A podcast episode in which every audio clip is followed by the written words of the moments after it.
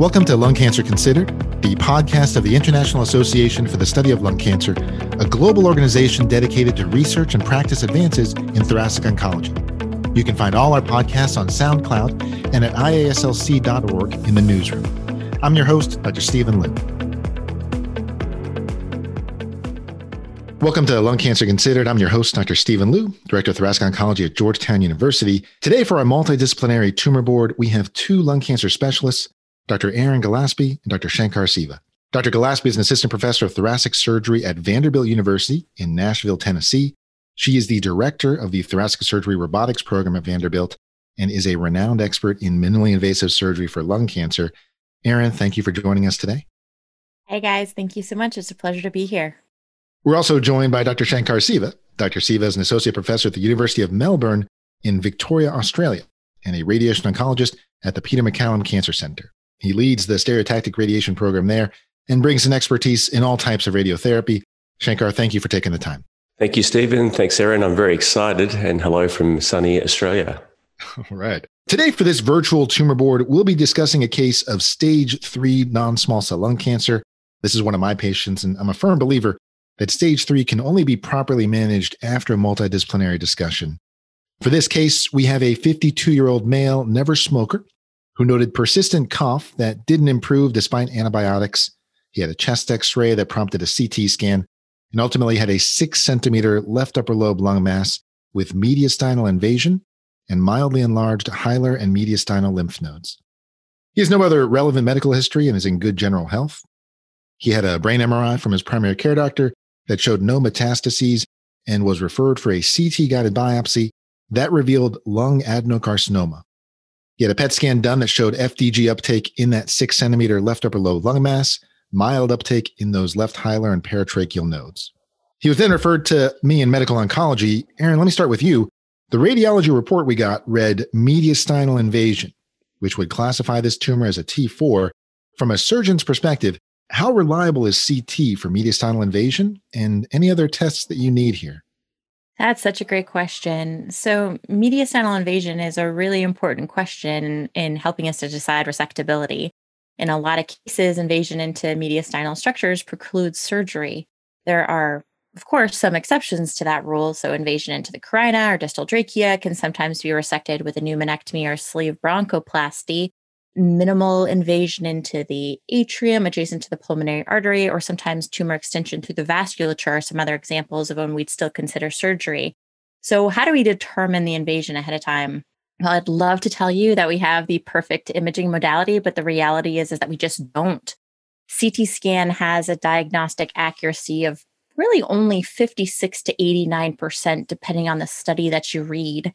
Some of the criteria that we look for on CT scan to try and help us diagnose mediastinal invasion includes contact over longer places, so over three centimeters of contiguous contact, abnormal soft tissue opacities infiltrating into the mediastinal fat, obliteration of fat planes between the mass and structures, the presence of mass effect, and then, of course, adjacent pleural and pericardial thickening. I also look for sequelae of invasion, so things like elevated hemidiaphragm, which can represent phrenic nerve involvement, or if a patient presents with hoarseness and the tumor is located in an area near where I'd expect the recurrent laryngeal nerve to travel. MRI might have a slight advantage, um, according to some authors and radiologists, but honestly, most studies still show that it has a very similar diagnostic accuracy, somewhere between 50 and 90%. I'm always also looking to leverage other technologies. So there's times that I ask my endoscopists for additional information on EBUS, EUS, um, which can also be helpful in, in clarifying invasion. Wow. So a lot more tools now than we had in the past. Shankar, for a stage three non-small cell lung cancer, we're often talking about radiation. Here we've got a diagnosis of lung adenocarcinoma, and, and we're going to go with what Erin said and say this, this does have mediastinal invasion. That PET scan showed avidity in the left hilar and paratracheal nodes. Do we absolutely need to confirm the nodal status pathologically from your standpoint? Well, this is still an area of open investigation. So, one of my colleagues, Dan Steinfort's leading an international trial looking at this called SEISMIC, which is looking at comprehensive mediastinal interrogation with endobronchial ultrasounds, or EBUS, in the context of stage three non small cell lung cancer planned for radiotherapy. The issue is complex because even though with radiotherapy we are targeting the macroscopic nodes that are visible on the PET scan, there is always a bit of lower dose wash around the mediastinum. And possibly this low dose wash is sufficient to actually control these areas of microscopic disease that are around in the mediastinum. The other complexity is with the larger visible nodes on the PET scan, we cover this with a radiation treatment. And often it's unclear whether we would believe an EBUS anyway, which is negative in that situation. If a PET positive and EBUS negative node, we would def- I personally would cover this, but most radiation oncologists would be uncomfortable admitting this. So at the moment, we do not routinely pursue EBUS interrogation or mediastinal interrogation prior to radiotherapy. Now, Erin, I see that invasive mediastinal staging is a step that is often skipped among our colleagues. Can you comment on how critical mediastinal staging is in your practice? And maybe if you could contrast the two main approaches we use for that, EBUS and mediastinoscopy? Yeah, absolutely. So I think of invasive mediastinal staging as kind of a critical step when I'm thinking about potential surgery for patients. The extent of mediastinal disease, so the number of lymph nodes involved, the number, number of stations involved, can affect prognosis and also choice of treatment. The things that I think about that always prompt me to really think about formal pathological staging includes location of the tumors, so more central tumors, presence of enlarged or PET avid nodes, and of course, larger primary tumors. Now, the choice between the different modalities for sampling lymph nodes, so endoscopy based or surgical procedures, really should depend on the local expertise of each center. One of the really nice advantages of EBUS, one of the things that I really like is that it can be performed in the same setting as a biopsy of the primary tumor simply by exchanging scopes. So you can use a scope to do your navigational bronchoscopy, get a diagnosis of your tumor, and then perform endobronchial ultrasound to not only visually assess the lymph nodes with the ultrasound, checking for heterogeneity, checking for size, but also allowing for guided sampling of the nodes. In experienced hands, EBUS is very safe and it has a sensitivity of 90% and a specificity of 100% with a very high negative predictive value of 90%. Mediastinoscopy, or the surgical approach, was long the gold standard of mediastinal nodal assessment before EBUS came along. It's a surgical procedure, creating a small incision at the base of the neck. And then we dissect down along the outer anterior surface of the trachea and we sample lymph nodes along the length of the trachea. This, just like EBUS, can be performed very safely. It can be done in an outpatient setting or even at the time of definitive surgical resection.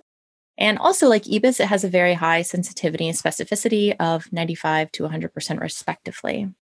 One of the differences between the two procedures is which lymph nodes can be easily reached. So, mediastinoscopy, the surgical approach, classically samples stations two right, two left, four right, four left, and seven. So, really staying pretty close around that paratracheal subcarinal area, whereas EBUS, with our smaller scopes being endobronchial, can actually reach more places. And so, in addition to the two, fours, and sevens, we're classically seeing the more experienced bronchoscopists and thoracic surgeons going after stations 10, 11, 5, and even 8 sometimes via US. So they'll go down into the esophagus and sample lymph nodes as well.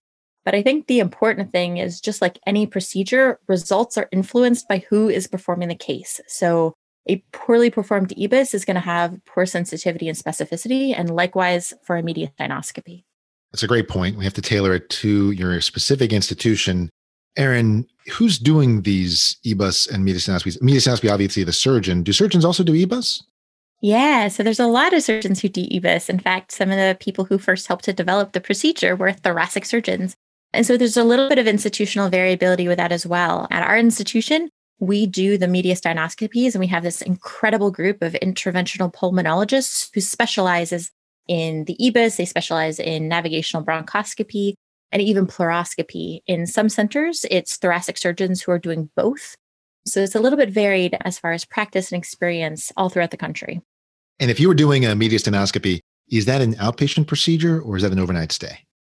So, for the majority of patients, that is an outpatient procedure if I'm doing a standalone mediastinoscopy. Now, if I'm doing that in conjunction with a procedure, the patient will stay inpatient for whatever length of time they need to recover from their pulmonary resection. But for a mediastinoscopy alone, it is an outpatient procedure. And for most of your invasive staging, you're doing EBUS at Vanderbilt? We are, yes. The majority of patients are having EBUS. Now, if we have a PET positive mediastinum and all of the nodes are negative on EBUS and we're still highly suspicious, then we're going to do a confirmatory mediastinoscopy. We live in an area that has a lot of histoplasmosis. It's endemic here. So a lot of patients come in with abnormal nodes. And so we spend a lot of time thinking about lymph nodes, sampling lymph nodes to make sure that we have a really accurate, not only diagnosis, but stage for our patients. Yeah, excellent point. Shankar, at Peter Mac, are you using a lot of EBUS or are you still doing mediastinoscopy? We rarely do mediastinoscopy, only as uh, Erin was mentioning, if we're trying to access some of those anterior mediastinal nodes. Typically, it's EBUS and predominantly performed by the bronchoscopists. Excellent. Excellent. Now, in our case, EBUS was performed. We also have a, a great team of interventional pulmonologists that confirmed L11 and L4 adenopathy. So we have a stage three non small cell lung cancer with ipsilateral mediastinal involvement. There are a lot of strategies being explored in this space. And one of the important distinctions we have to make up front is resectability. So let me go to you, Erin. How do you decide whether a tumor is resectable or not?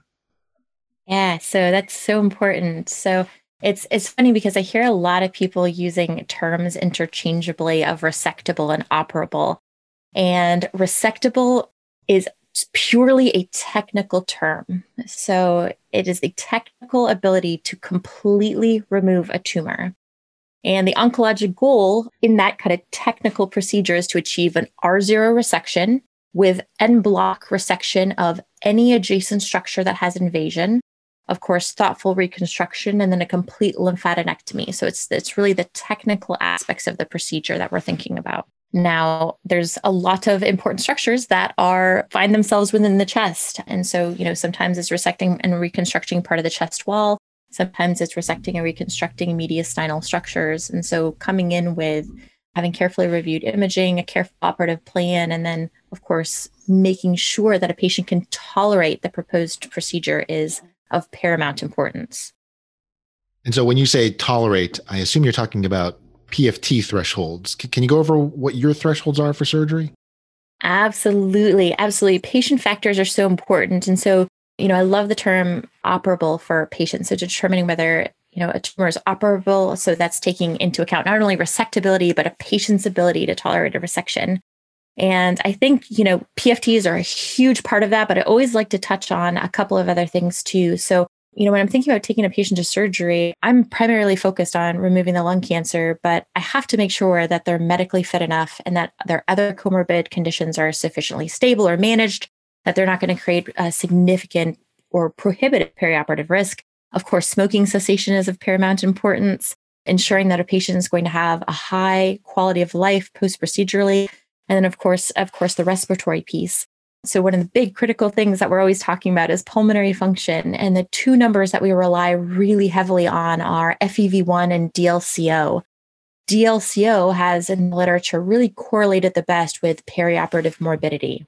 So, what we generally do is we calculate our post operative predicted values of DLCO and FEV1. And if those are above 60% for our proposed resection, then it is safe to proceed. And we calculate that post-operative predicted by taking the total number of segments in the lung. So as long as the patient has had no prior surgeries, that's 19 segments. And we take their preoperative predicted value of either the DLCO or FEV1, and then we cross multiply with the anticipated number of residual segments. Now, this assumes that all segments are created equally. So, in a patient with a low DLCO but a very heterogeneous lung, a VQ scan can be very, very helpful in better estimating the postoperative predicted value because it may be that the area that you're going to resect. So, for example, a patient with highly emphysematous lungs with an apical predominant distribution, that part of the lung may not be contributing very significantly to the overall lung function. Now, if we have a postoperative predicted value that is less than 30%, now the cutoff value varies just a little bit between institutions. I think absolutely everybody agrees that we shouldn't go less than 30%, but some people use 35 and some use even 40. Then, if you see a value of postoperative predicted that's going to be lower than that threshold, additional testing is required. And usually that's in the form of a cardiopulmonary exercise stress test and that helps to better risk stratify. So if we have a value or a result of that that's greater than 20 mLs per kg per minute, then the patient's considered to be low risk for surgery. If the value is between 10 and 20, it's a moderate risk with some kind of gradations in between. And then if it's less than 10, patients are very high risk. Most of us consider that to be a prohibitive risk. So, a lot of factors to consider when determining if uh, a patient is a candidate for surgery. You know, one of the, the key points here, I mean, there's so much thought that goes into this, Erin. Unfortunately, I often see a patient's tumor being classified as unresectable without ever having met a surgeon or having no surgeon weigh in. I think that's really a mistake. Yeah, absolutely. I think especially in you know larger tumors, locally advanced tumors. I mean, you you hit the nail on the head when you said at the beginning of, of the talk that these demand a multidisciplinary approach with medical oncology, radiation oncology, pulmonology, and thoracic surgery all coming together to determine the right treatment course for these patients. Now, I don't want to get too far off on a tangent, but let me throw a hypothetical here. Let's, you know, this was a an unresectable due to the degree of mediastinal invasion, but let's say we gave some systemic therapy. Can we convert a tumor from unresectable to resectable? So let's say this tumor had an ALK fusion and we gave an ALK tyrosine kinase inhibitor, had a dramatic, impressive response. Would you consider surgery in that instance?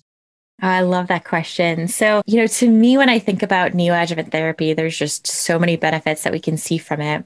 You know, we have the opportunity to assess for treatment response, which is great. We can see it both radiographically as well as pathologically. It's the opportunity to address micrometastatic disease, something we all talk about a lot now as a reason for failure of, of therapies, especially local therapies. Studies have shown enhanced treatment compliance and completion. Of course, it allows me time to address all the comorbid conditions. I can enroll patients in prehabilitation. And then, of course, we talk a lot about this is, is the benefit of enhanced resectability. Because really, the, the overarching goals of surgery are we want this patient to have a really good oncologic resection. We want an R0 resection and we want comprehensive mediastinal staging. You know, it's interesting to me because when you look at a lot of the neoadjuvant trials and really kind of drill down to the surgical data, most of them have not really demonstrated that the, the use of neoadjuvant therapy is routinely leading to a less aggressive surgery or is really allowing truly unresectable patients to suddenly become candidates for surgery. More commonly, we're seeing kind of these borderline resectable patients who have a sufficient disease response to be maybe considered for resection or perhaps a reduction in disease, allowing for the easier performance of a surgery, or maybe converting to a sleeve resection rather than a pneumonectomy. But in the metastatic space, we've seen all of these dramatic responses in disease burden with the use of immunotherapy, targeted agents, and all of us can can talk about stories where we've gone on to perform resections of single site residual disease or resecting single sites of progression. So, with this in mind, I think it's going to be just so interesting to see the data continue to unfold from trials like Checkmate 816, as well as neoadjuvant targeted therapy trials, because I think we will see in some of these circumstances a more dramatic treatment response, which could actually render truly under, unresectable patients into a resectable category. So, oh my gosh, uh, yeah, that that the whole prospect of that completely excites me in in rendering a patient down to a minimal residual disease that could be considered for a, a local therapy such as surgery or or possibly radiation. I mean, Shankar, just Absolutely. like Erin, you know, so Erin at, Vanderbilt, you see a lot of sort of targeted subsets. Shankar, the same at Peter Mac, um, with a lot of work coming out of there. Do these discussions occur in your tumor board? Absolutely, it's a it's a common discussion, and often the majority of the patients coming through our service with stage three A disease do end up having chemoradiation.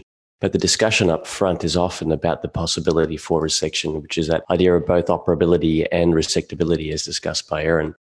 So these are important consideration, and, and potentially that that single station N2 patient is the one that we would consider for for operations.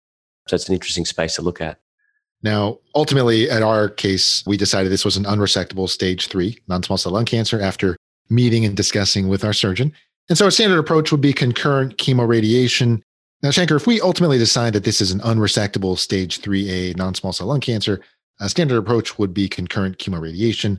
Uh, so, if this patient was seen at Peter Mac, what would that look like? And are there tests that you need before chemorads? I really liked hearing about the information about pulmonary function tests from Erin. And interestingly, for us, we do often take a baseline pulmonary function test for patients undergoing chemoradiation therapy. But typically, I, we don't tend to use a lower threshold for deciding eligibility for this approach. Interestingly, studies from the radiation sphere have shown that patients who have a poorer baseline pulmonary function test often don't tend to lose as much. The more you have to begin with, the more pulmonary function you tend to lose afterwards. Whereas diseased lungs and emphysematous lungs often have a lower loss of uh, pulmonary function. In general, my counselling for patients who've got low pulmonary function tests, say an FEV1 of 800 mils or less, is just that the threshold is set at that, but the reserve is lower. So if a patient runs into trouble, they may be having a more severe toxicity. But generally speaking, we don't use lower thresholds.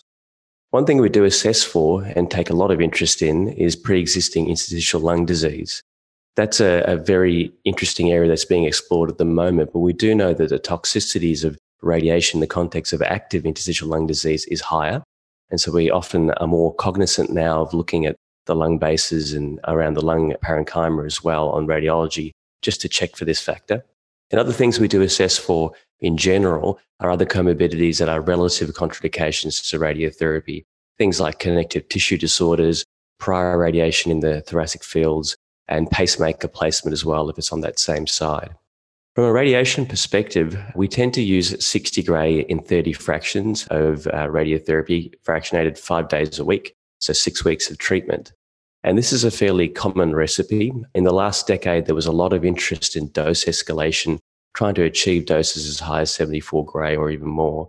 The RTOG 0617 study recently has somewhat put that to bed, which is a randomized study comparing 74 gray over seven and a bit weeks compared to the six weeks of 60 gray radiotherapy and didn't show a benefit for dose escalation. So, in light of this, and also more recent studies, particularly in the immunotherapy era with Pacific, our standard type of approach is chemoradiation therapy with concurrent chemotherapy, and typically an institution that's either carboplatin paclitaxel or cisplatin etoposide, and then reassess. And if it's uh, no evidence of progression, continue with adjuvant immunotherapy. Now, you mentioned something that actually hasn't come up in my own practice as a pacemaker. So, if you've got a pacemaker on the same side that you're delivering radiation, what do you do there, Shankar? There are two options, and it kind of depends on the location of the tumor. If the tumor is fairly located inferiorly near the lung base, sometimes this is not an issue. We just keep a check on uh, the pacemaker radiation dose with little devices called TLDs that measure the radiation dose. Other times, if it's directly in field and the patient's actually dependent upon the pacemaker, it may, might even move the pacemaker to the other side prior to commencing chemoradiation therapy. Oh, wow. And for that, that standard treatment, how well is that tolerated? That's a great question. And it also really depends upon the location of the disease and the distribution in the mediastinum. Often, in a situation like this, where there's ipsilateral sided nodes, the treatment is tolerated reasonably well. With patients who've got more extensive mediastinal disease, perhaps subcarinal nodes or contralateral nodes, 3B disease, for example, then the t- treatment can get quite tough going. And the reason I say this is because esophagitis and nutrition is a really important part of the uh, treatment protocol. And in general, from a toxicity perspective, we tend to see that the number of patients who have a severe esophagitis that could land them in hospital around about 5%. And those patients from a pneumonitis perspective, which is the other side effect we really worry about, from a severe pneumonitis rate, we tend to see around about that 5 to 10% rate of severe pneumonitis. In general, patients do get tired, do get a bit of cough and shortness of breath. And the uh, symptomatic pneumonitis that we tend to need to intervene perhaps with some steroid therapy, that's in the uh, order of about 20 to 30%. Hmm. So, in general, most patients tend to do okay, but if the distribution of disease is large or wide, it can be quite tough going. Any role for protons? You know, that's something we hear a lot from patients from, you know, in the US, direct to consumer advertising. So, Shankar, proton therapy, any role routinely? So, this is a slightly loaded question, and I don't want to tread on any toes, but just in general, proton therapy has a lot of putative benefits. There's a hypothetically, it is advantageous approach compared to traditional linear accelerator based external beam radiotherapy. From a physical properties, it has a lot of advantages. It doesn't have necessarily the evidence to suggest that this should be a frontline approach. I think where protons really come into their own is a re-irradiation context where trying to spare toxicities is extremely important and trying to take a different approach. But up front, I think the evidence is still pending. There are some studies to suggest that potentially the toxicity could be lower. We don't necessarily think that the efficacy is going to be high, and there's not a really good rationale for this. But perhaps from a side effect perspective, this could be a helpful approach. So this patient did not receive proton therapy. We gave him a weekly carbopac and definitive radiation to 60 gray But you know, this is not a, a board question. This is a real life case. That initial brain MRI was without contrast. We repeated that, and that was only done after chemorads had already started. And that MRI did show about a one centimeter right frontal brain met. Now, Shankar, when something like this happens, what's your approach here for a stage four, but what really looks like an oligometastatic lung cancer with a solitary brain met? So, this space of oligometastatic disease and lung cancer is really exploding at the moment. There's a lot more research in this area, and we are much more cognizant that this kind of group can be treated with local aggressive therapies and have quite good outcomes. So, interestingly, this kind of patient with that asymptomatic one centimeter frontoparietal metastasis that popped up on imaging, I think it really depends on the type of systemic agents that are available to us. For example, if this patient had an ALK driver mutation or an EGFR driver mutation, perhaps with this kind of approach, we might consider using a TKI tablet form of drug therapy upfront. But in general, the majority of patients are not in that situation. And we're typically using something like stereotactic radiotherapy, which is a focused area of radiation to that one area. Or if it's a peripheral tumor at the uh, brain surface that's easily accessible, a neurosurgical approach followed by cavity boost with stereotactic radiotherapy is a good option too. In terms of timing, I suppose, with the, with the therapies, and presuming that this patient had completed the chemoradiation treatment and uh, had tolerated it well, typically we would commence the local therapy up front and then commence whatever systemic therapy is necessary beyond this. Our own institution has produced some data on this space over the solitary oligometastasis in the brain and looked at the five year outcomes from our patients. And we're looking at about a 30% five year survival. It's a small series of 50 odd patients from our own institution, but it's showing that patients who are selected in this approach, who are treated aggressively for their thoracic disease and receive local aggressive therapy, be that surgery, uh, neurosurgery, or stereotactic radiation, do really well. Yeah, I'm glad you mentioned surgery. Uh, people really shy away from craniotomy, from resection of solitary brain mets, but you know the outcomes are really quite good. I'm really taken by that. So I'm glad you, you mentioned that. Erin, as Shankar mentioned, neoadjuvant therapy really rapidly evolving. You know, in cases where patients get neoadjuvant chemoradiation, does radiation make the surgery more complicated in any way?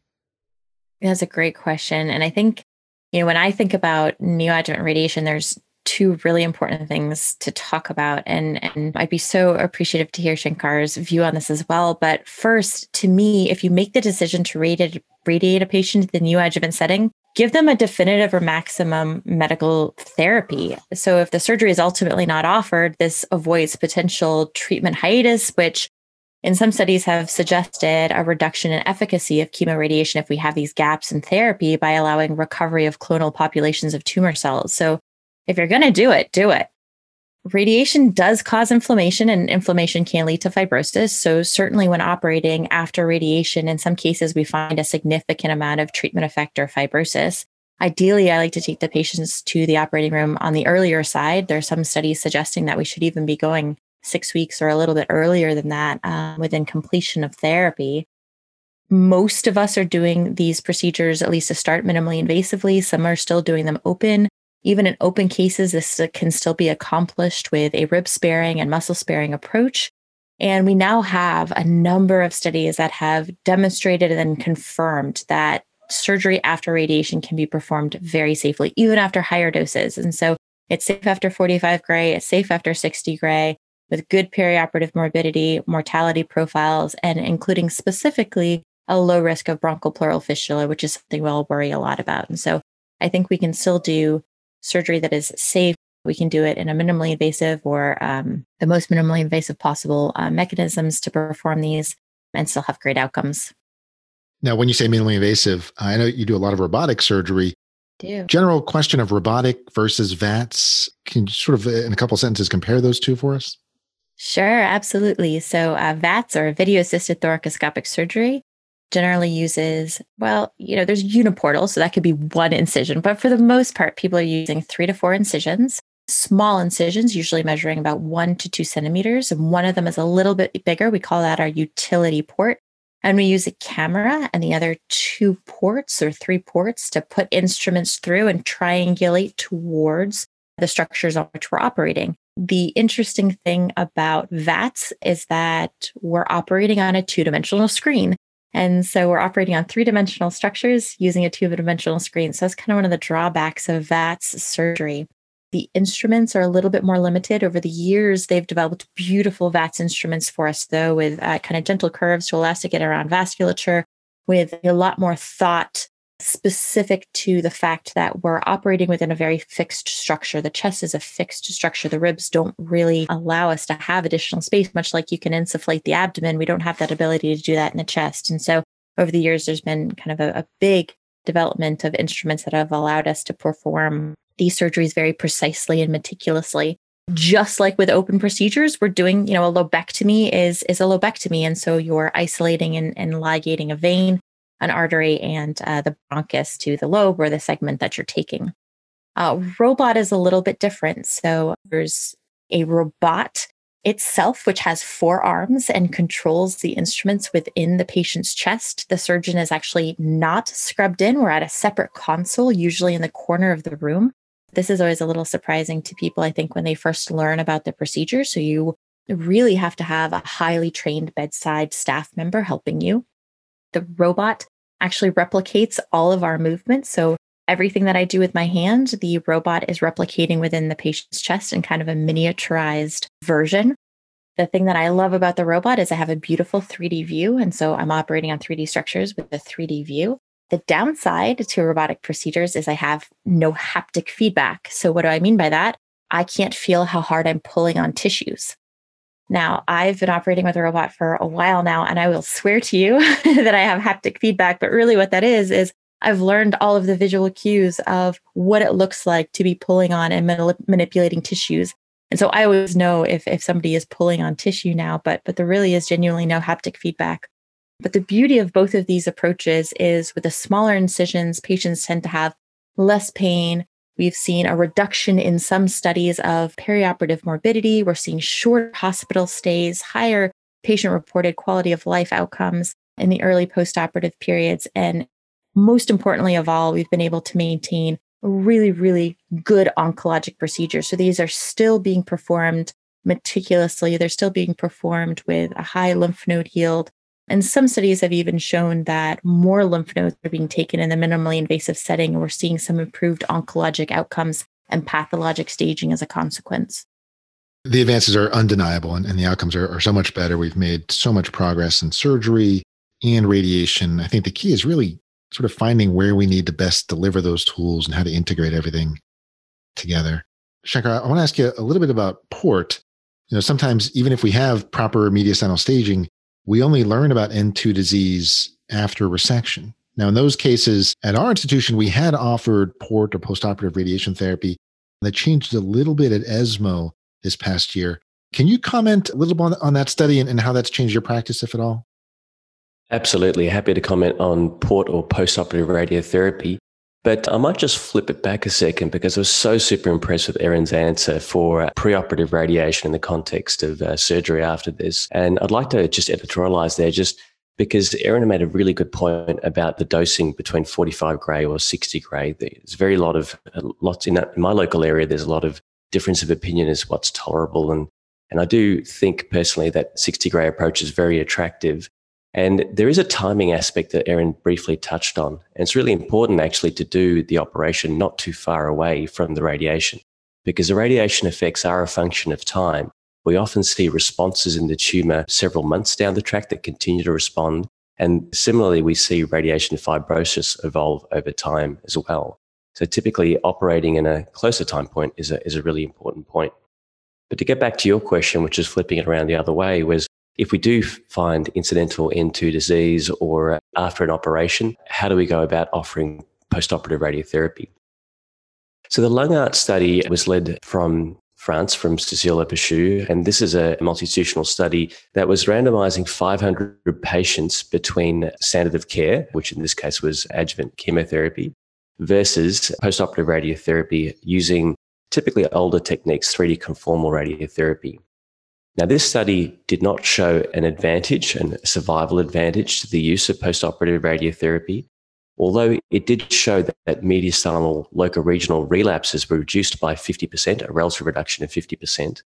But the survival was not uh, affected, and this is because of non cancer deaths. In other words, there was a much higher risk of cardiopulmonary deaths, so uh, presumably toxicity related late deaths in the, that received the radiotherapy as opposed to standard of care. So in our institution, this has influenced practice. We were typically at the time anyway offering adjuvant chemotherapy for the incidentally detected N2 disease. And at that stage, adjuvant chemotherapy was completed, and we would typically not offer uh, postoperative radiotherapy except for selected cases. And this has certainly reinforced that practice. At the moment, we tend to select patients who may have some issues with the operative approach. For example, if the surgeon feels that have not been able to successfully clear all the disease. So that's a bit of the, this is where we rely on our surgeon's expertise to know whether they feel confident about resecting completely all of the disease. Other times we looked at the degree of extracapsular extension on the pathological specimens. And certainly if there is significant extracapsular extension or even microscopic resections, so R1 type resections, then we would consider radiotherapy as well. And typically we still do sequence this rather than doing this in combination because the relative risk of uh, relapse at a distant site is still higher in these patients. And so typically we would start with the adjuvant chemotherapy and then turn our attention to postoperative radiotherapy in these very few selected cases afterwards. So this has been really helpful. And I just think the expertise that that both of you bring, the detail, the perspective, just really reinforces you cannot manage a locally advanced stage three without a multidisciplinary approach. You really need everyone's individual expertise, open lines of communication. This has been really helpful. But we are out of time. And so, wrapping up, I do want to thank our listeners. Tune in for more of our tumor board series. Um, you can download episodes wherever you listen to podcasts. If you have a challenging case you'd like us to consider, send us an email at podcasts at iaslc.org. I want to especially thank our gracious experts, Dr. Shankar Siva and Dr. Erin Gillespie, for their expertise, their thoughtful answers. Both are also very active in IASLC in the lung cancer community, patient care research. Thank you both for everything you're doing to improve outcomes for our patients. I look forward to a time when I'll be able to see both of you in person. Thank you, Stephen. Thank you, Erin. I must say, this has been so much fun and this has been an excellent and very thought provoking episode. And I'd like to thank you for the invitation and for IASLC as well. And same goes for me, Shankar. Stephen, it's been such a delight to join you guys this afternoon. A special thanks to IASLC for having us here today. And I also just want to make sure to remind everyone to send your patients who meet criteria for lung cancer screening so we can catch their disease before stage three. Survival is enhanced by earlier diagnosis, so make sure you screen everybody in front of you. That's an excellent plug. We'll both get behind that. And that's it for this episode of Lung Cancer Considered. Thanks everyone for listening. We hope you'll tune on the first and third Mondays of every month, and we'll see you next time. Thank you for listening to Lung Cancer Considered. You can find all our podcasts on our website, www.iaslc.org, in our newsroom, or on SoundCloud. Please take a moment to rank, like, and share your favorite episodes with your colleagues.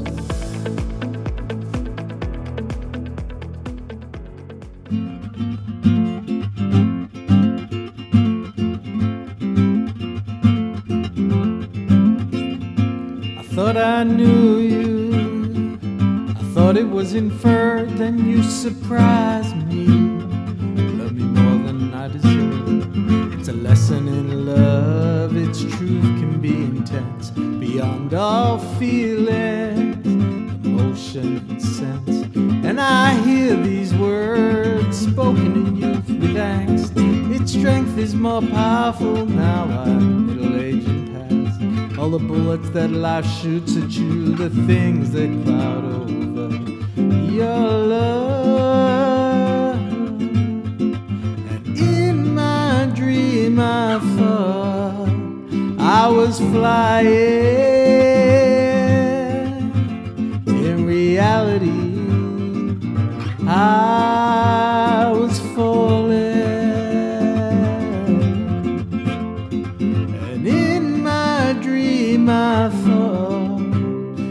left for the night. But in reality, you cradled me so tight. I looked towards others I thought would be the same, but when we spoke last night, it was clear we're on one page. It still amazes me the unconditionality you retain rainbow chain. And in my dream, I thought I was flying.